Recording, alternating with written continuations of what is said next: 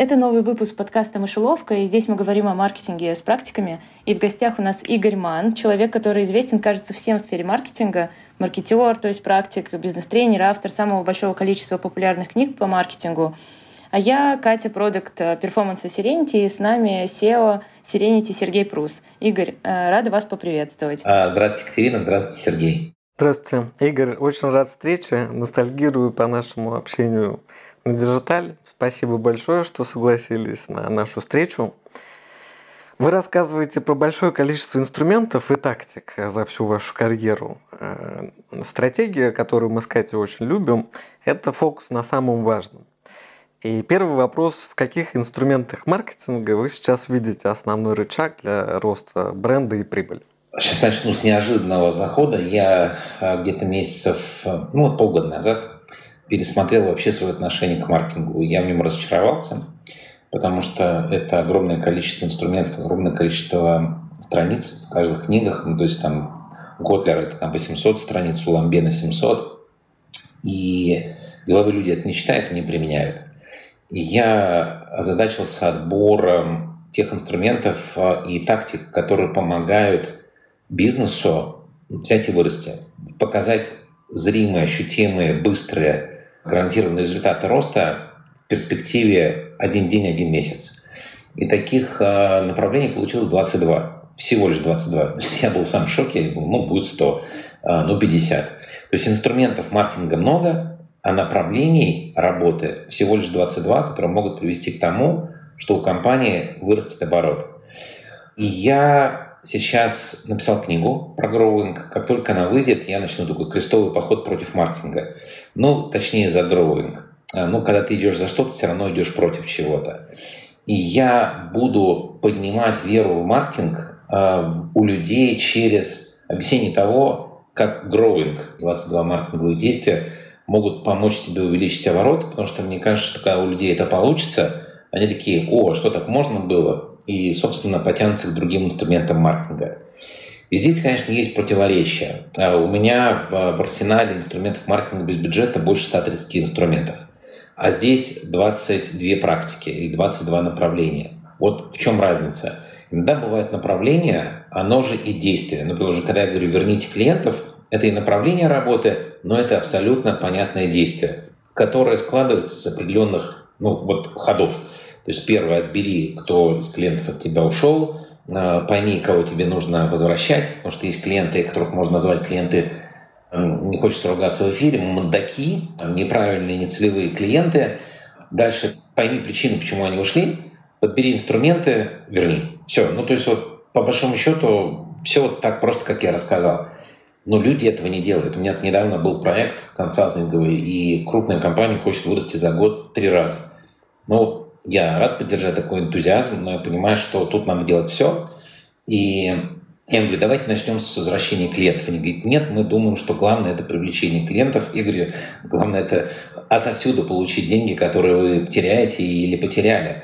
И вот самый простой способ увеличить оборот – это вернуть клиентов. Они такие со скепсисом прочитали книгу «Возвращенцы», разработали план, бац, первый клиент вернулся. Ну, сначала, конечно, клиенты припомнили все плохое, что у этой компании было с ними, потому что иначе бы они не ушли. Те утерлись, изменились, эм, э, подарили подарки, те простили, ну не все клиенты их простили, но часть клиентов их простила, и у них бац такой оборот под конец года плюс 60% за счет того, что клиенты, э, ушедшие от них, вернулись. Причем это вот произошло практически динаментно. Крупный заказ, и они в шоколаде.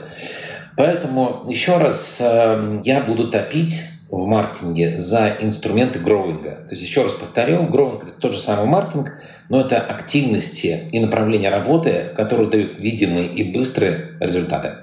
А вот э, помимо возвращения клиентов, может быть, еще одно направление из важных можете отметить? Ну, давайте начнем с первого. Первое, мне кажется, на этом сыпется большое количество бизнесов, э, и его проверять – это 5 минут. Это позиционирование. Это вот ответ на вопрос, чем вы лучше, чем другие. Почему он должен работать с Serenity, а не с каким-то другим агентством? Почему он должен читать книги Игоря Мана, а не книжки, предположим, там кого-то еще? А почему он должен пойти в эту парикмахерскую, а не вот в этот салон красоты? И очень многие бизнесы не осознают, что если бы они изменили свое позиционирование, свой ответ на вопрос «почему вы?», они бы могли очень быстро перенаправить клиентов, которые вот сейчас с ними сталкиваются, задают себе такой вопрос «а почему вы?», не находят хорошего ответа или вообще не находят ответа, разворачиваются и идут к рынку, ну, спиной поворачиваясь к той компании, перед которой сейчас стояли лицом. Поэтому позиционирование – это, наверное, первое, с чего нужно начинать. А второе – это точки контакта. Ну, это, конечно, сложная тема. По сути, она простая, сводится к тому, что ты делаешь простую таблицу, в которой есть 10 точек контакта, которые э, являются моментами истины, в котором клиент решает, работать с тобой или не работать, или продолжать работать с тобой, или э, прекратить с тобой работать. И компании это не осознают. Я как-то выступал э, на конференции, и там был сотрудник МИФа. Я сказал, что одна точка контакта может драматически увеличить продажи. Она говорит, вот слушайте, ну у нас же есть прайс-лист, вот вы можете изменить прайс-лист, чтобы он давал больше продаж. Я минут 40 поработал с прайс-листом, поменял колонки. Потому что глупо, когда у тебя сначала идет количество заказываемых штук, а потом описание продукта. То есть я сначала описал продукт, а потом, ну, сделав его секси, привлекательным, потом поставил сразу же колонку, а сколько ты хочешь а, заказать а, книг. Потому что ну, никто не заказывает книги, не посмотрев на автора, на название книги и на описание. Ну, то есть вот простая логика, немножко из, поменял описание, сделал чуть покрупнее, спросил, сколько средний возраст товароведа. Они сказали, 50 лет. Я говорю, почему у нас шрифт 8? Ну, давайте сделаем 12, 14. Вот, то есть, вот, когда ты с такими мелочами работаешь, у тебя сразу же был результат. Причем прайс-лист не поменялся вообще, потому что у нас ну, тогда в МИФе была одна книга в месяц выходила, и вот я помню, что не добавив новинку, просто изменив прайс-лист, мы увеличили продажи на 6 а, или 7 процентов плюс. Поэтому точки контакта – это второе, чтобы посоветовал после позиционирования, за что нужно браться в первую очередь. Кстати, среди всех направлений гроинга я еще отдельно выделяю горсть волшебных таблеток – это когда вот люди такие, ой, 22 действия, целых 22 действия. Я не смогу, у меня нет людей, или у меня маленькая команда, всего лишь 14 человек, я не смогу там поделить один человек одна задача, это я иронизирую, да. Вот есть горсть волшебных таблеток, которые просто можно вот так вот кидать в человека, и говорю, бери любую, и там у тебя точно будет рост продаж. К тем, что я назвал, потому что позиционирование, точки контакта – это 100% волшебные таблетки – и возвращенцы, кстати, это волшебные таблетки. Я бы тогда еще добил до пяти, всего их семь. Это новые каналы продаж. Года полтора назад я написал книгу «Каналы продаж». Очень ей горжусь, потому что я все время рассказывал про каналы продаж, но никогда у меня в голове у самого не было четкой картинки, чем канал продаж отличается от канала коммуникации. Я знаю, что их путают, но, предположим, выставка – это канал коммуникации или это канал продаж? И вот оказалось, это такое редкое исключение, выставка и канал продаж, и канал коммуникации. То есть такая двуединая вещь. И я классифицировал все каналы продаж, их получилось 16. И для меня вот сейчас очень просто, как для консультанта, работать с любой компанией, сказать, слушайте, я свято верю, что если мы сейчас с вами возьмем и добавим новые каналы продаж, у нас продажи вырастут. Ну, потому что это как трубы чем больше труб у тебя на рынок, тем больше ты туда поставляешь товары, а обратно по этим трубам идет больше денег.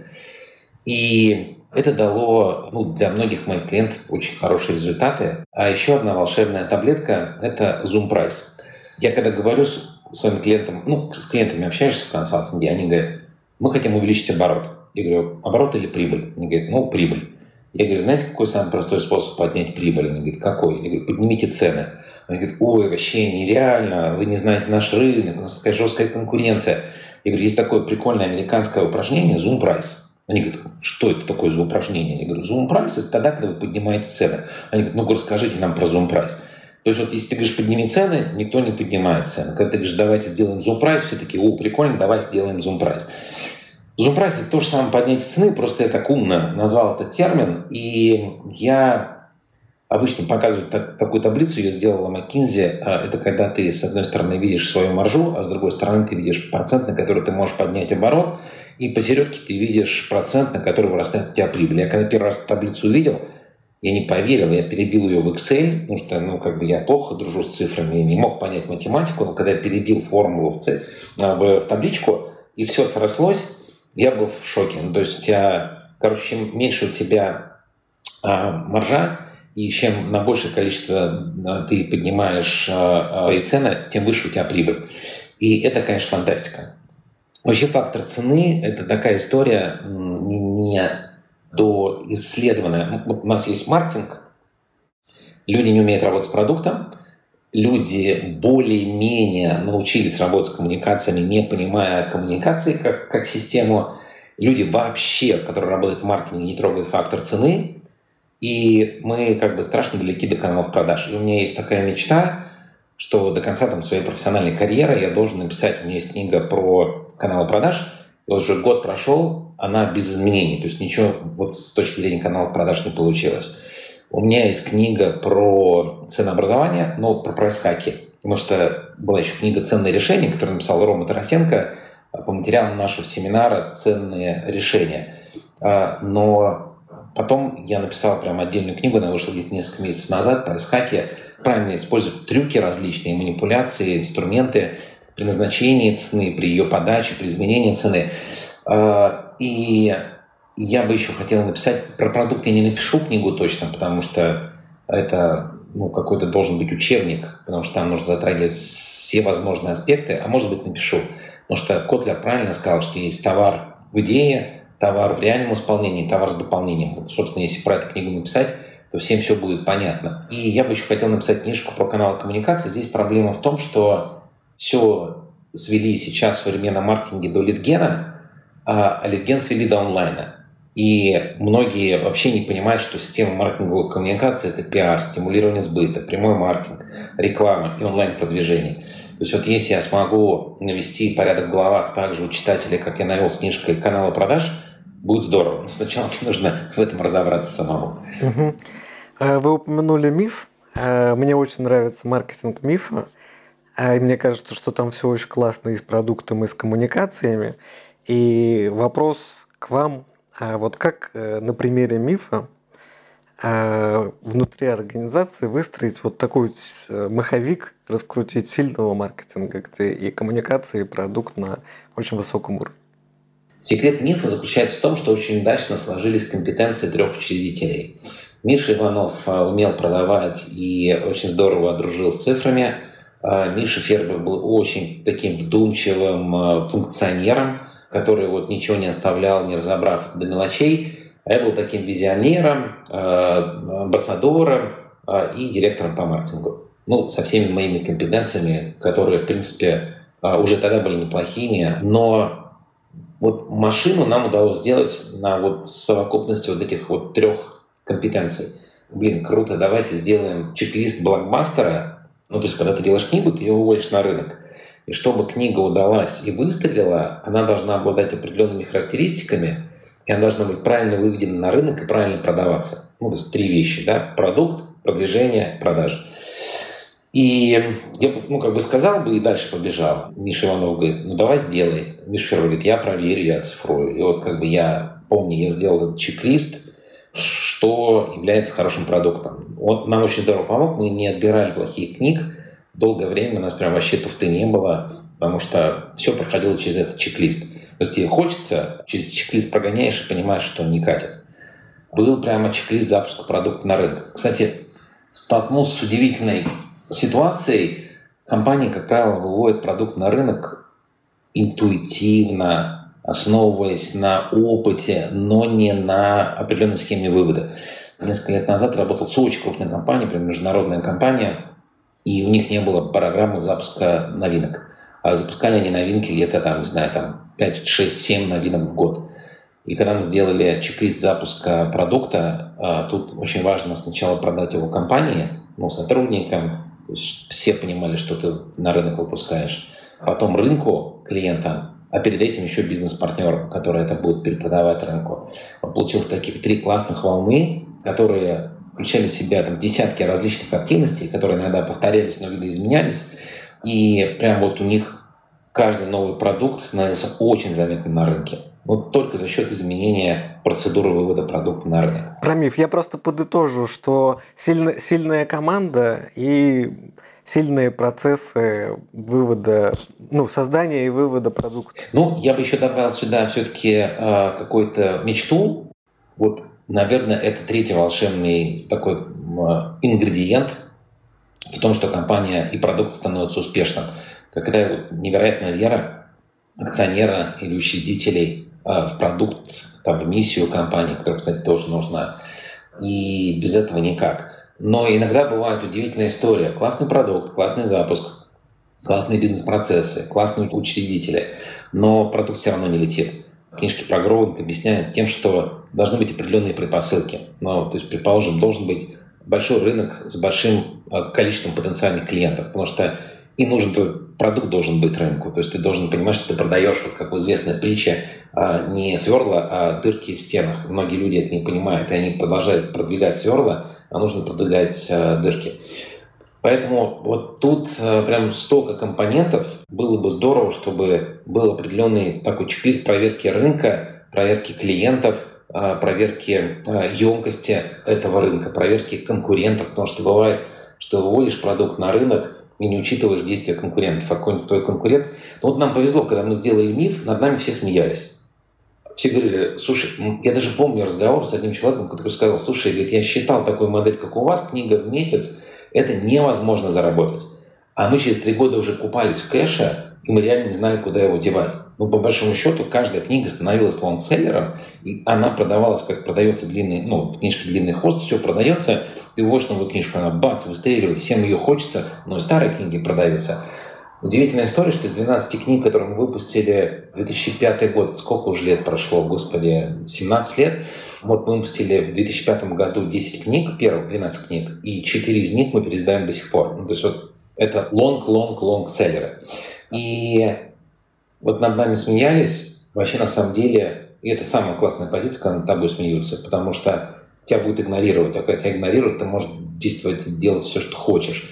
А вот когда у тебя есть такой быстрый, агрессивный, а, умный конкурент, который быстро, не знаю, там увидев, что ты что-то делаешь, это копирует, видоизменяет и а, также запускает на рынок, с учетом того, что у него рыночное преимущество в виде клиентской базы, в виде большего бюджетного продвижения, в виде установившегося бренда, тоже можно прозевать этот рынок, как бы идея была бы нехороша. Поэтому еще раз, перед вот этим классическим комплексом маркетинга, продукт, позиционирование, каналы продаж, каналы коммуникации, цены, а, еще очень важно посмотреть на рынок и на конкурентов.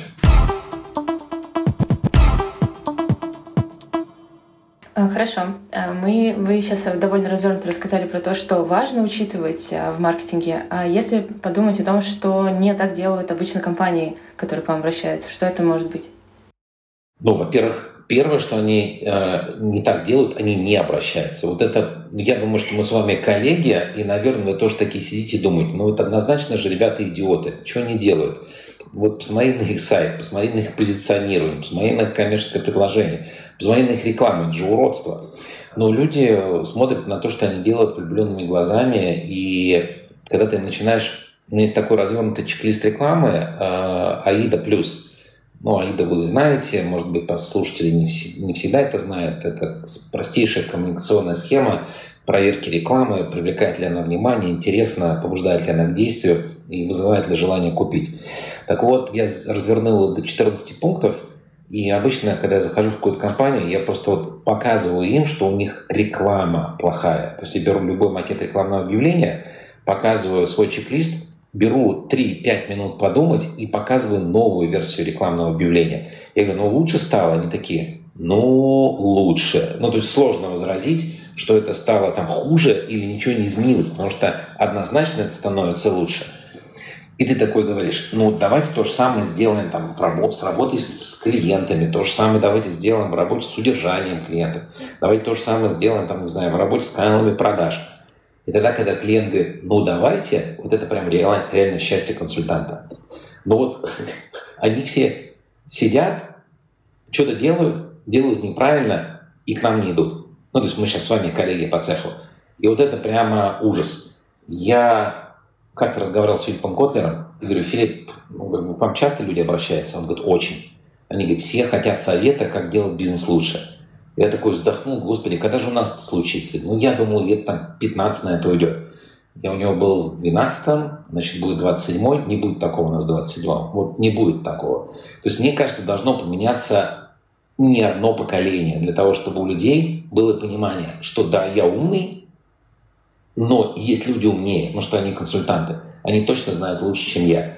И я лучше с ними пообщаюсь. Но ведь мы же с вами знаем правила игры. Мне они не очень нравятся, но ты можешь позвать консультанта бесплатно. Ты можешь пригласить его в Zoom, ты можешь пообщаться с ним вживую. Сказать, ребят, хотите познакомиться? Ну, просто расскажите, чем вы нас можете убедить, порадовать, там, не знаю, как вы нас можете улучшить. И когда тебе человек, ну, я обычно еще беру визитную карточку и говорю, что-то плохая у вас визитная карточка. Человек такой на взводе, ну, сделай лучше. Ты говоришь, ну, смотри, логотип неправильный, построчника нет, контакты неправильные, оборот не продающий, бумага, не знаю, позорная для вас, как для, для руководителя там, совета директоров. И он такой, ну, как бы, ну, да, говорит, это помощник сделал. Ну, скажи спасибо, скажи, что переделаю. Ну, кстати, единицы это делают. Часто меня люди встречают, говорят, вот вы мне 10 лет назад сказали, что у меня визитка плохая, а теперь хорошая. Я говорю, хм, теперь хорошая. Но извините, я же говорил, что сначала имя, а потом фамилия. А у вас по-прежнему фамилия, а потом имя. Ну, в общем, я думаю, что самая главная проблема – они не обращаются. Второе. Когда они обращаются, они не слушают, не слышат. Ну, ты, если им говоришь, у вас это плохо – они такие, да нормально, да и так пойдет. Вот когда в мультике, и так сойдет. Третье. Они думают, что все быстро. Ну, то есть реально многие вещи действительно делаются быстро. Я сказал, что ну, поднять цены, это у тебя прибыль вырастет прямо сегодня или завтра. Но некоторые вещи, там, точки контакта, я быстрый. И я, когда я работаю с клиентами, говорю, вот если мы будем с вами работать, вы это сделаете за три месяца, я это сделаю за три недели. И я действительно могу это сделать за три недели за счет высоких своих скоростей, и за счет того, что я знаю, как делать. Я помню, я работал с одной, не буду сейчас ее называть, это крупная компания, родом из Питера, ее все знают, работал с ними три месяца. У меня есть такая программа, план 90 дней. То есть мы впихнули в нее все, что нужно сделать с точки зрения привлечения новых клиентов, с точки зрения правильной работы с клиентской базой, с точки зрения удержания клиентской базы, вернуть клиентов.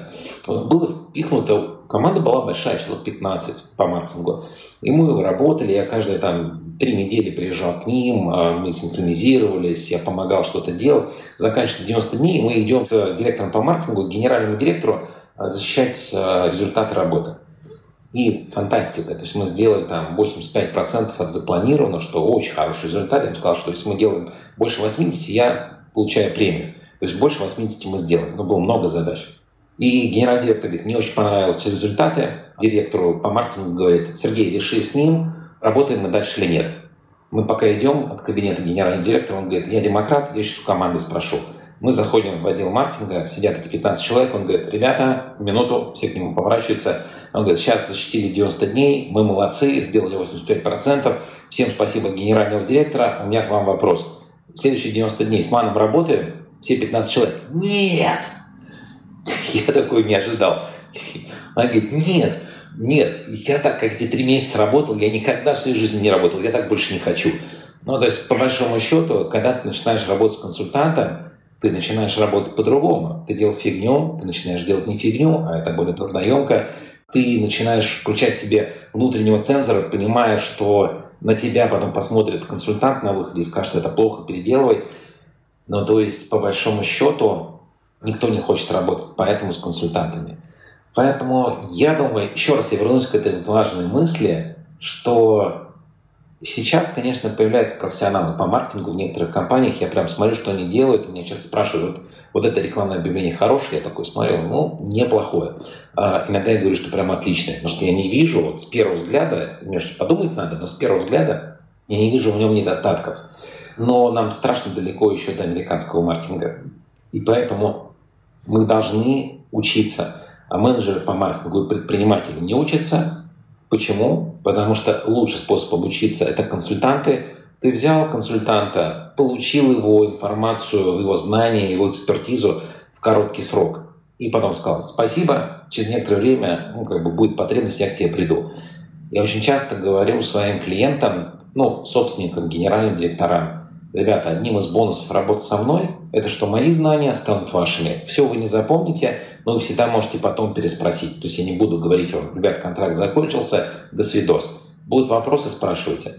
По моей статистике обращается 5% клиентов, вот с теми, которые работал, 5. Я им сказал, бесплатно, спрашивайте, уточняйте, не делают это люди. В общем, у нас, как у консультантов, сейчас у нас было тяжелое прошлое, грустное настоящее, и печальное будущее. И реально мы с вами э, одни из героев предпринимательского труда.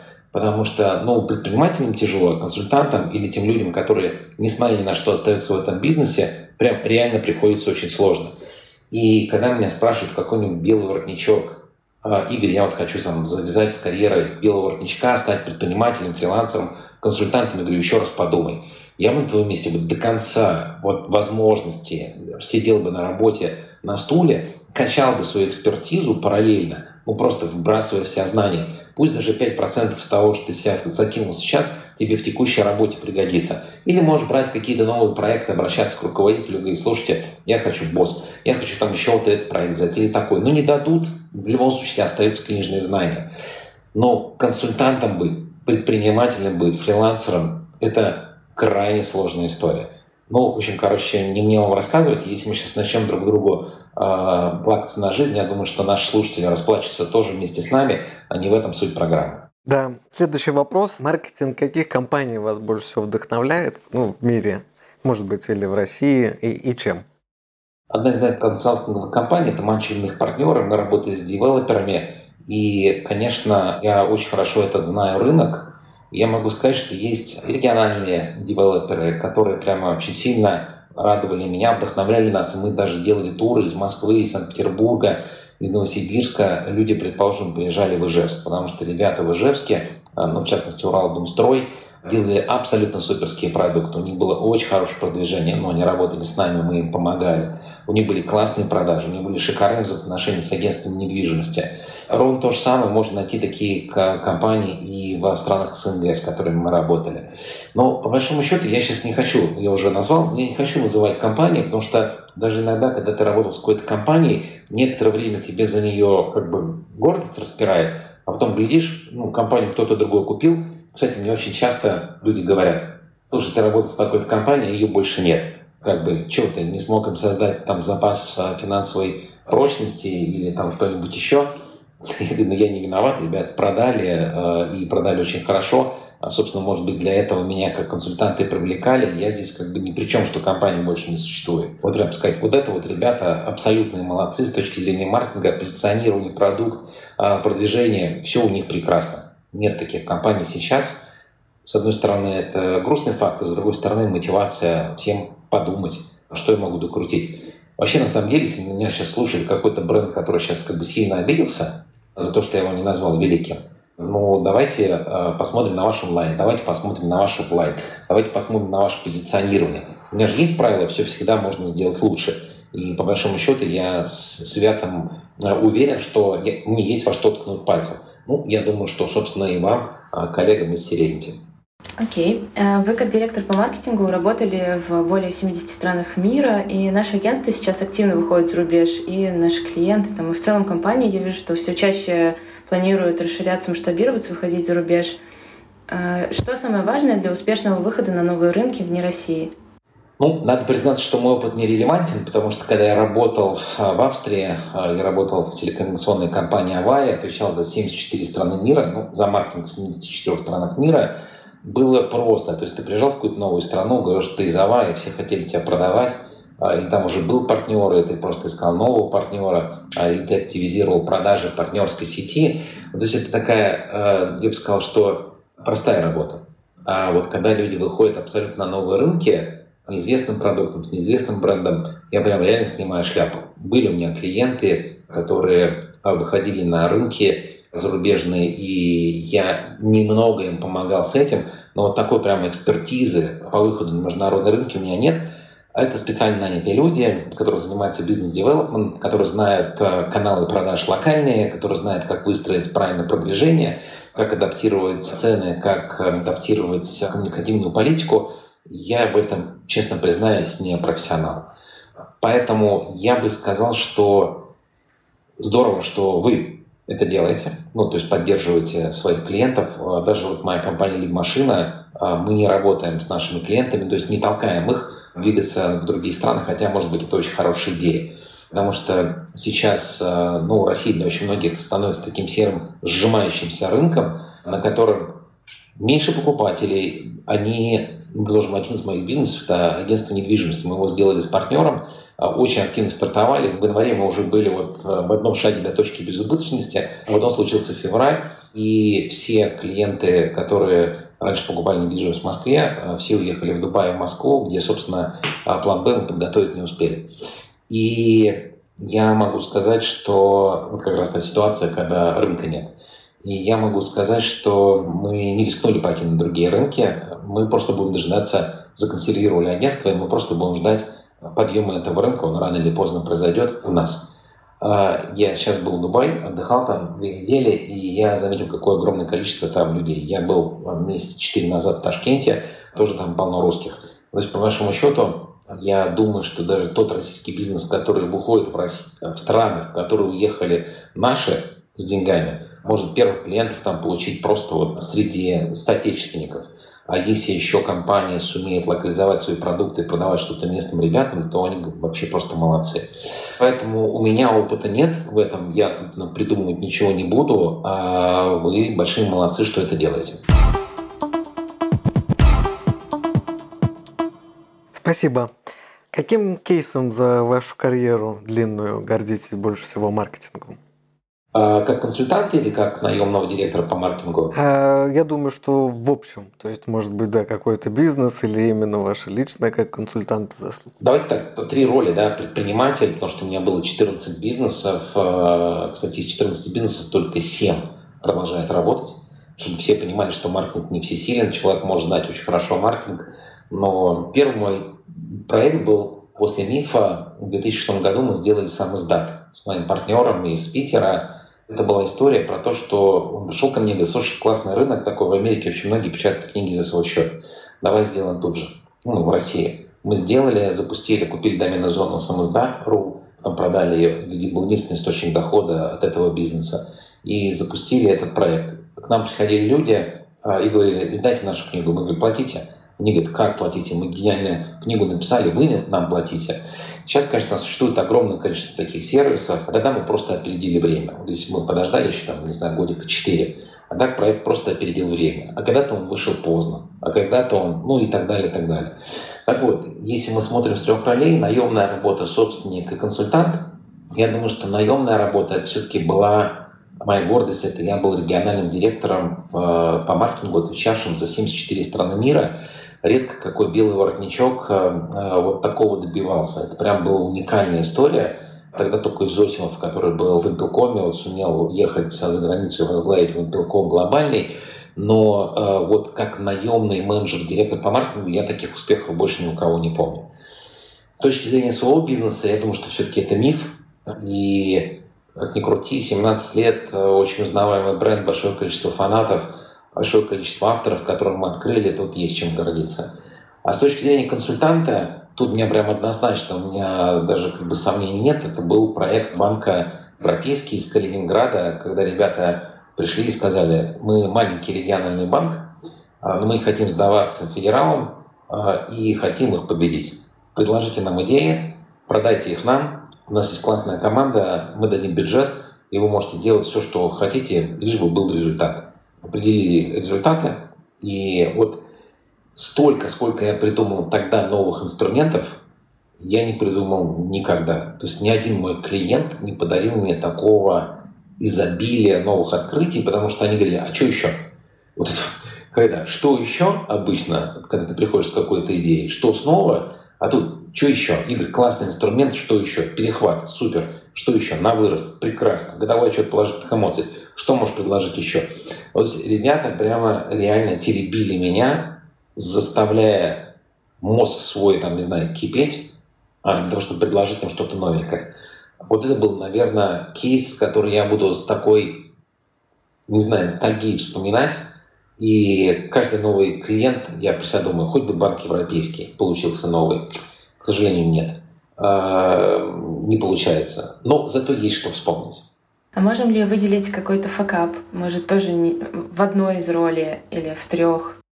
Да полно, но давайте опять же пройдем по, по ролям. Если мы говорим, мы по сначала говорили про найм, да, я могу признаться, что из двух компаний меня увольняли.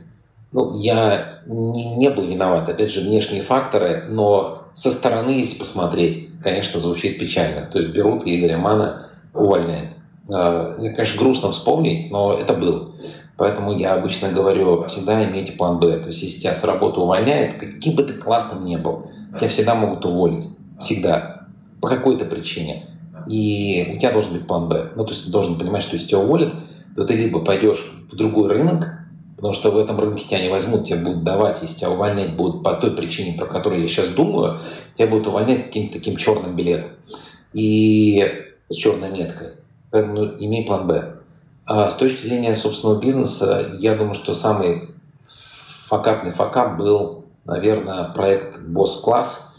Ребята, партнеры придумали идею онлайн-образования, но там было просто очень, ну, как бы кровавый океан. Я придумал голубой океан. Я сказал, слушайте, вот давайте сделаем портал, на котором будет программа обучения только для а, руководителей. У них мало времени, они не хотят домашки, и они хотят вот как бы послушать и сразу ждать задания, и прям получить результат. Ну, как бы идея была гениальная, не полетела. Потому что уперлась это в жуткую конкуренцию с другими источниками информации, где босс-класс э, терялся, а потом это уперлось в, в, а, в ковид, э, когда просто все застряли дома, и, в общем, было не до обучения людям, и так далее, так далее, так далее. Все, мы проект законсервировали, мы ждем хороших времен, потому что идея по-прежнему никем не реализована, и мы к ней обязательно вернемся, но чуть попозже точки зрения консультанта, дофига было проектов, когда ты договаривался на работу в долгую, а потом проект почему-то обрубался. И когда ты садил и, садился и понимал, почему он обрубался, ты понимал, что дело не в советах, которые ты давал, а в том, как ты работал. Иногда ты просто пережимал клиента. Иногда ты требовал, чтобы они работали быстро, или делали вещи а, какие-то, которые они не были готовы сделать. Ты думаешь, что это вот раз плюнуть, там по щелчку пальцев, а для них это, не знаю, там какой-то супермарафон пробежать. Я без имен, но я думаю, что больше 50% моих консалтинговых проектов могли бы быть более длинными, и абсолютно моя вина, я ни на кого ее хочу, не хочу перекладывать, то, что я не нашел правильного подхода в работе с клиентом, с заказчиком, с генеральным директором или собственником, или с исполнителем, с командой маркетинга. Ну, то есть, еще раз, а, есть же такая фраза, что у каждого э, классного хирурга есть небольшое кладбище пациентов, которые он не смог вылечить. Вот у меня это кладбище «Будь здоров». На третьей роли, что вы рассказали, очень откликается мне и моим коллегам в маркетинге. А, меня удивляет ваша продуктивность, читать по 400 книг в год, писать по 10 книг в год, э, там, проводить эфиры и семинары — и кажется, что у вас больше времени, чем у других, и у большинства специалистов э, основное время занимает работа. А хочется проводить время в путешествиях, заниматься хобби.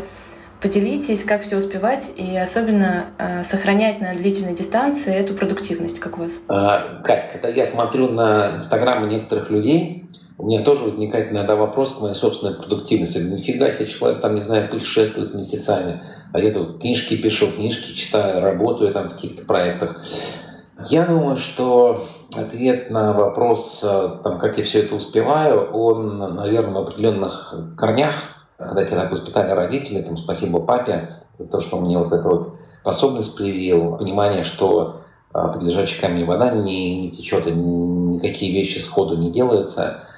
А второе – это дисциплина. Ну, то есть я могу, вот, там, давайте я признаюсь, что там вслух а, перед вами я уже извинился, я опоздал на этот эфир, потому что я совершенно забыл про то, что у меня с вами созвон. Это у меня бывает. Вот я когда в какой-то проект вгрызаюсь, у меня вот появляется состояние потока. Я когда читал книгу «Состояние про поток», я понимал, что вот я в нем часто работаю. У меня вот есть этот поток, я в нем, и у меня поэтому все как бы ладится, все получается, все придумывается. Но в какой-то момент меня спросили, а в чем секрет моей личной эффективности. Я попытался, как обычно, системно ответить на этот вопрос. У меня получилась программа 12. Система 12 я ее назвал. Вот сейчас будет книжка, я думаю, что она будет летом этого года, а в которой вот эта вот эффективность, она разложена по полочкам. Там первая полочка – это цели. Потому что когда человек не ставит перед собой цели, у него нет запроса на эффективность. Вот когда у тебя есть цель, у тебя есть запрос на эффективность. Хочу заработать 10 миллионов рублей. У тебя тут же получается запрос на эффективность, потому что у тебя вопрос, а как это заработать, потому что надо работать. А чтобы заработать 10 миллионов, вполне возможно, нужно работать на трех работах. Как это сделать? Третье. У тебя должны быть списки. Потому что, когда у тебя нет списков, у тебя нет приоритетов. Восьмое. У тебя должно быть правильно организовано рабочее место, и ты должен уметь работать из любого рабочего места. Я сейчас сижу с вами на кухне. У меня квартира, меня нет вообще кабинета. У меня есть кабинет, был кабинет в предыдущей квартире, она была на комнату больше. У меня кабинет э, в, на даче, вот сейчас у меня нет кабинета. Я просто сижу в каком-то кресле на кухне. Я могу точно так же там, перебраться на диван. Я могу перебраться в массажное кресло. Я могу перебраться просто в кресло. у меня есть какие-то локации, в которых я могу работать. Все время это восхищало мою жену. Она говорит, невероятно, в каких ты локациях можешь работать. Я могу стоя на подоконнике работать. Хожу к подоконнику, у меня есть такая раскладушка, специальная подставка под компьютер, я работаю стоя. Вот то есть я могу работать в любом состоянии, в любом месте, а человеку для этого нужно правильно организованное рабочее место. Должно быть там комфортно, достаточно влажно, хорошее освещение и так далее. Энергия должна быть. Ну, это, наверное, основная история, что энергия – это вот как раз топливо твоей эффективной работы. Если ты не выспался, если ты там плохо поел, если ты там занялся спортом, там, вчера я был на тренировке, меня настолько тренеров отдохал, что я уже вечером ничего делать не мог. Но я реально просто тупо смотрел там сериалы и, и кино. А, мне больше ни на что не хватило. И вот просто тогда, когда ты понимаешь, что у тебя энергии нет, ты не можешь ее подпитать, сдайся и просто отдохни. Для меня, когда я работал над книгой, открытием было, что человек может головой работать всего лишь 4 часа.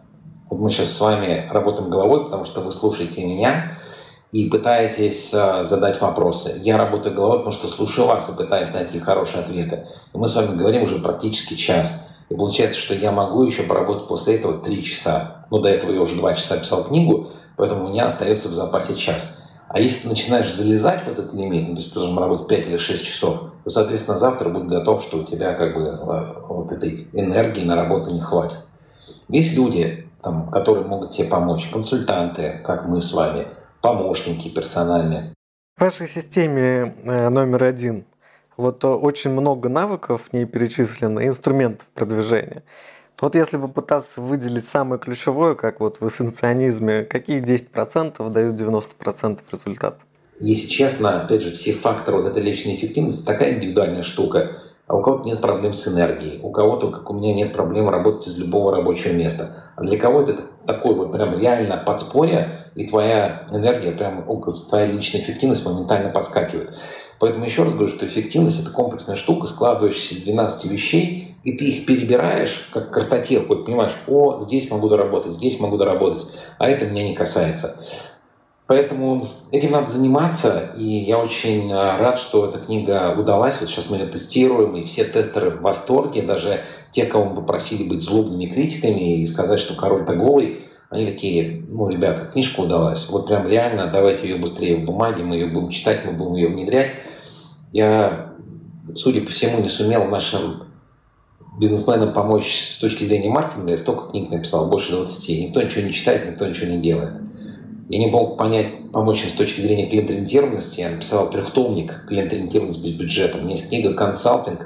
Любишь деньги, люби и клиентов». Ну, вроде бы как читаешь, делаешь, и все, ты клиент-ориентированный. Люди не читают. Может быть, с темой номер один написал, никто там практически не стал номером один, но и там единицы.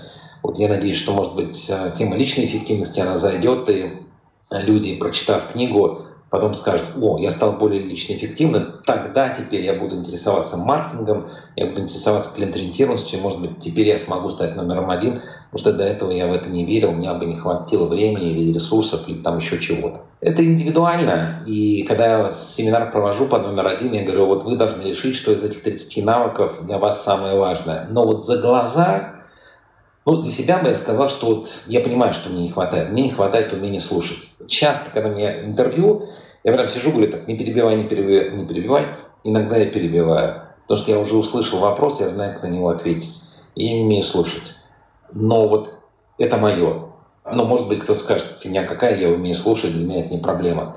Но вот универсальная история, я думаю, что самый главный навык, номер один, это креативность. Она вроде бы как роль ее преувеличена, но с другой стороны, я когда работал в Австрии, мне мой босс говорил, слушай, говорит, вы русские, говорит, такие креативные. Вот что-нибудь скажешь немцу, он пойдет так, уперется в забор, встанет, э, на, на месте стоит, там ногами перебирает.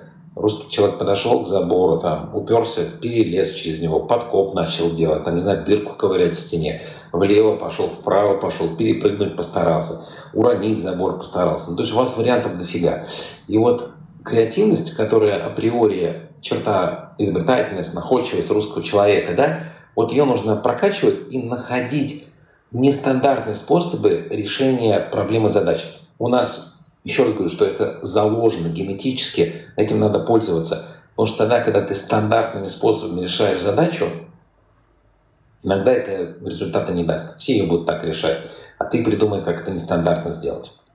Поэтому мне кажется, что каждый человек решать должен сам. Ну, он понимает, почему ему нужно стать номером один. Он понимает после аудита свои слабые стороны, сильные стороны. И после этого ему крайне легко будет понять, а что ему не хватает.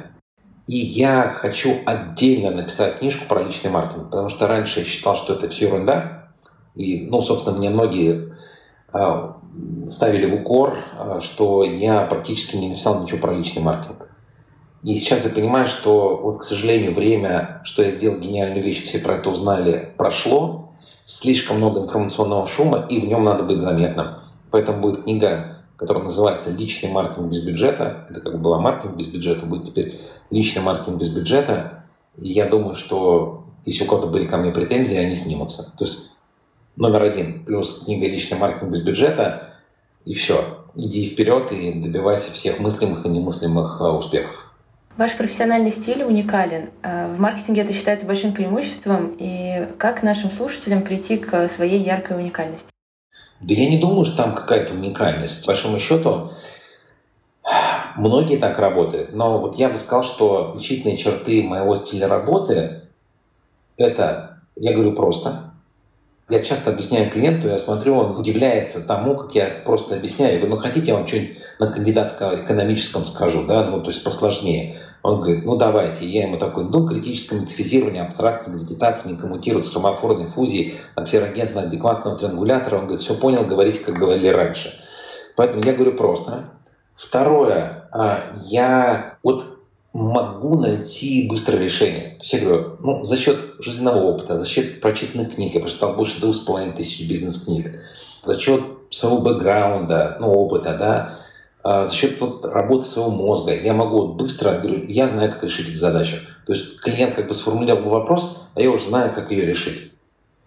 И третье, я очень люблю быстрый способ достижения результата. Вот тогда, когда люди говорят, что это надо делать год, я говорю, давайте это сделаем за там, неделю. Они такие, ну как это можно сделать за неделю? Я говорю, ну вот так, вот так, вот так. Ну просто надо поработать там, предположим, 12-14 часов в неделю, и все будет сделано. И вот это вот сочетание вот этих трех факторов, оно дает какой-нибудь такой ну, стиль, который некоторым клиентам нравится, а некоторым не нравится. Они такие, ну вот вы нам все рассказали. Я говорю, стойте, но секрет-то в чем? Вы же знаете мою формулу успеха, это знать, что делать, знать, как делать, взять и сделать. Вот, я говорю, вам нужно стать инновационными. Они говорят, ну, мы все поняли, мы пошли становиться инновационными. Я говорю, стойте, стойте, стойте. А вы знаете, как это сделать? Они говорят, ну вот представляем. Я говорю, вы знаете, что такое стейдж-гейт? Они такие, нет. Я говорю, вернитесь назад, давайте договорим. Самое это же еще главное взять и сделать. Вот здесь как раз мы как консультанты нужны. Мы должны стоять рядом и помогать клиенту внедрять либо стоять с клиентом рядом и говорить, слушай, твоя команда делает классные вещи, они молодцы, прям классно, что ты их нанял, а, не забудем там в конце проекта заплатить бонус а, или сказать хотя бы спасибо, или там, не знаю, сходить с ними там а, в крутой ресторан. Поэтому я не могу сказать, что у меня какой-то прям супер уникальный способ, да, консультирования там помощи клиентам. Есть люди, которые также работают, как и я, просто быстро, эффективно для клиента, но мы просто не знаем. А мне повезло, у меня есть какая-то медийная известность, какая-то популярность. С одной стороны, это помогает, но с другой стороны, это и мешает, потому что люди думают, что Игорь Ман стоит миллиарды миллионов, а, или если мы плохо будем работать, Игорь Ман про это расскажет все в Инстаграме, и все узнают, что мы там плохо работаем. В общем, иногда твои сильные стороны становятся твоими недостатками. Игорь, э, позвольте вопрос в стиле Дудя. Вот э, вы очень много чем занимаетесь, много сфер направлений деятельности и проектов. Что вам приносит больше всего денег? Ну, вопрос был бы в стиле Дудя, если бы спросили, сколько это приносит денег. А, так-то можно сказать. Я анализирую а, разные источники дохода. На первом месте стоит смешно, но выступление. выступления дают больше всего денег. Я бы хотел это, страшно бы хотел это изменить в другую сторону, в сторону консалтинга, но не получается. Ну, потому что получается в нашей стране вот там идти и трепать языком э, выгоднее, чем консультировать. Ну, на протяжении практически 15 лет я считаю свои доходы. Понятно, что раньше это была просто зарплата, а потом зарплата плюс выступления, потом зарплата плюс там были дивиденды от мифов, какие-то года они были очень большими и практически догоняли мои э, гонорары. Но вот сейчас это выступление, даже с учетом ковида, отмены мероприятий, все равно не остаются основным источником дохода. Понятно, что это еще и лидогенерация, люди после этого приходят на концерты, покупают книжки. Но, к сожалению, я прям так скажу, это выступление. Я бы очень хотел, чтобы это был консалтинг. Вы вдохновляете многих людей быть номером один в своем деле. И когда вот это получается, что вы чувствуете? Меня тут недавно спросили на одном интервью, как бы вы себя представили. Я, наверное, это уже взрослый возраст. А, невозможно сказать старость, потому что я видел Котлера 82 года, в отношении этого человека слово «старость» было неприменимо. Я сказал, я очень хороший пример для подражания. И меня спросили, почему? Я говорю, ну, смотрите, во-первых, я в хорошей физической форме для своего возраста. Это не только мне мой тренер говорит. Тоже в прошлом году, летом, я 100 дней подряд отжимался по 100 раз. Когда молодые ребята это слышат, они говорят, фигня, я могу за один раз отжаться 100 раз. Я говорю, в твоем возрасте я мог и больше отжаться за один раз. Но ты попробуй 100 дней подряд отжиматься по 100 раз, и это вот не нарушить вот вот последовательность. Это нелегко. Или я в планке стою на локтях 7 минут. Такие люди обычно. Мировой рекорд там 10 часов. Я говорю, ты сколько сам стоишь? Я два раза в своей жизни встречал человека, который стоит больше, чем я. Я умный. Катя сказал, что я там читаю 400 книг. Я прочитал за год 553 деловых книги. 553. А в этом году я хочу написать 10 книг, и я больше чем уверен, что меня это получится. Поэтому я думаю, что это я хороший пример. Проблема только в том, что у нас люди редко зажигаются такими примерами. Вот что-то там похулиганить, они как бы нравится такой пример. А вот когда там много читать, или там, не знаю, много писать, или там много выступать, эм, поэтому я бы очень хотел, чтобы с меня пример брали не только мои дети, но и другие люди, и я очень надеюсь, что мои книжки и мой YouTube, который я начал сейчас вести, такое новое для меня увлечение, хочу получить серебряную кнопку в этом году, тоже, я надеюсь, будет неким подспорьем. Ну и вам большое спасибо за этот подкаст. Я надеюсь, что нас слушает какое-то большое количество людей новых, которые никогда меня раньше не видели, не слышали, и тоже вдохновятся. Ну, я знаю, что один человек сейчас решил отжиматься вот в этом году э, сто раз в течение года я слежу за его результатами успеха. Другой человек сказал, что он хочет прочитать больше, чем я за год. 553, куда уж больше. Он прочитал 575. Уже прочитал. Молодец. А может быть, кто-то скажет, что я хочу написать больше книг, чем Игорь Ман. Хотя я думаю, что наверняка то, что 10 книг я напишу, это не мировой рекорд. И кто-нибудь там, не знаю, типа Донцова там выдает на гора гораздо больше. Проблема только в том, меня как человек спросил, когда вы читали 570, 553 книги, вы еще что-нибудь делали? Я такой, вообще смешной вопрос, потому что только в том году, когда я прочитал 552 деловые книги, у меня был новый рекорд, я сделал 150 перелетов.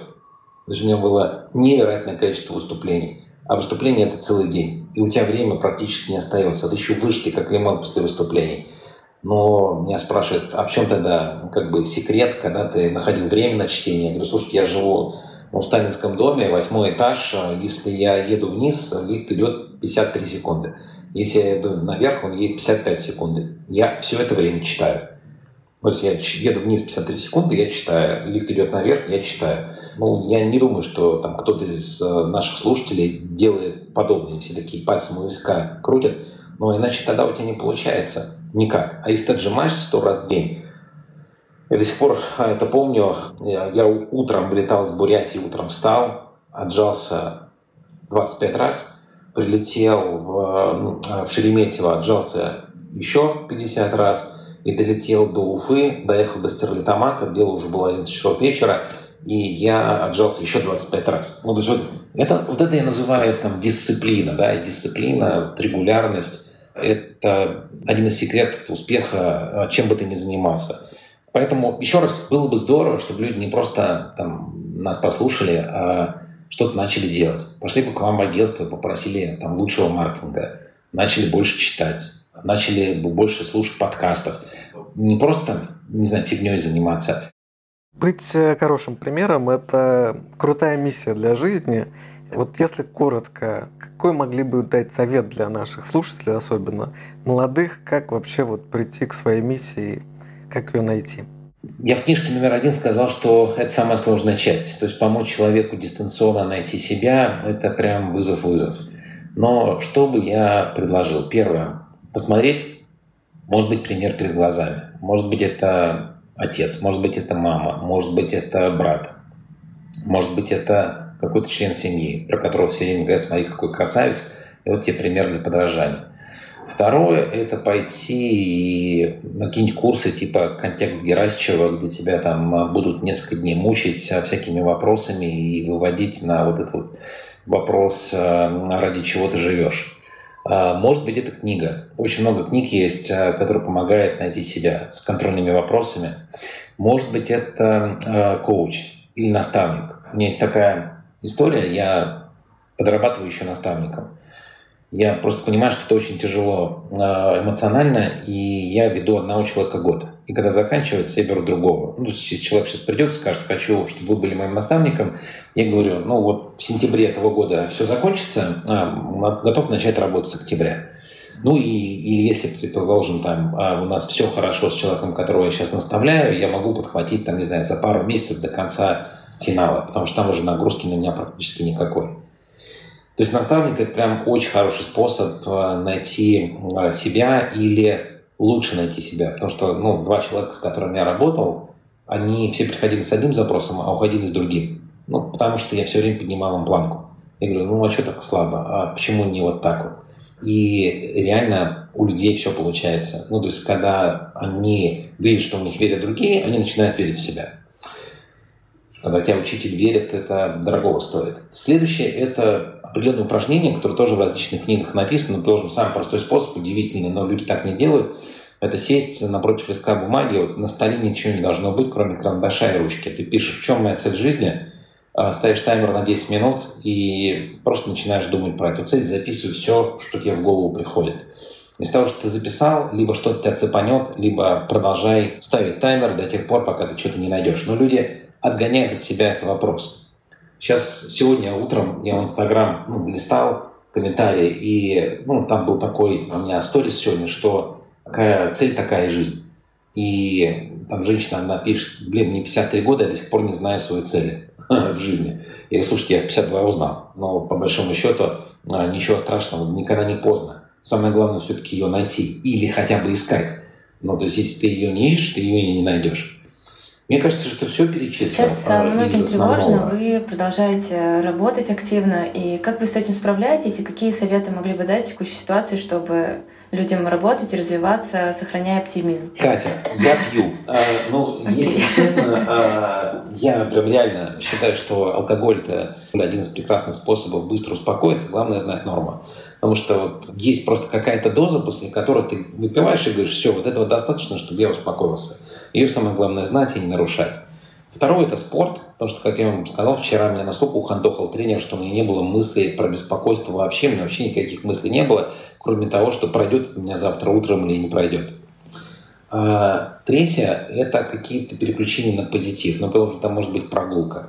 А, или, предположим, там может быть просмотр какого-то милого фильма. Я, у меня сейчас выходит книжка, которая называется «Смотри». У меня есть одно увлечение, которое занимает очень много времени. Это просмотр фильмов, сериалов. И если вы сейчас скажете какой-то новый фильм или сериал, я уже его точно смотрел.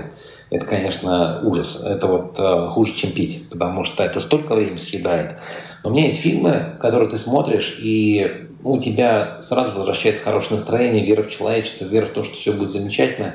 И я вот людям рекомендую не смотреть новый фильм, потому что ты не знаешь, что там будет а посмотреть старый проверенный фильм, потому что ты ожидаемо получаешь те эмоции, а, которые тебе нужны. Я думаю, что для меня еще, может быть, таким способом, но, наверное, вряд ли подойдет для большинства, я пишу еще книги. Вот я просто сажусь, пишу книгу, и когда ты садишься и пишешь книгу, ты однозначно включаешься, вот помните, я говорил про состояние потока, в какое-то состояние, когда ты ни про что не думаешь. В общем, короче, надо отвлечься, а будет спорт, алкоголь, прогулка, написание книги, чтение книги или просмотр фильма, это уже нужно решить индивидуально каждому человеку.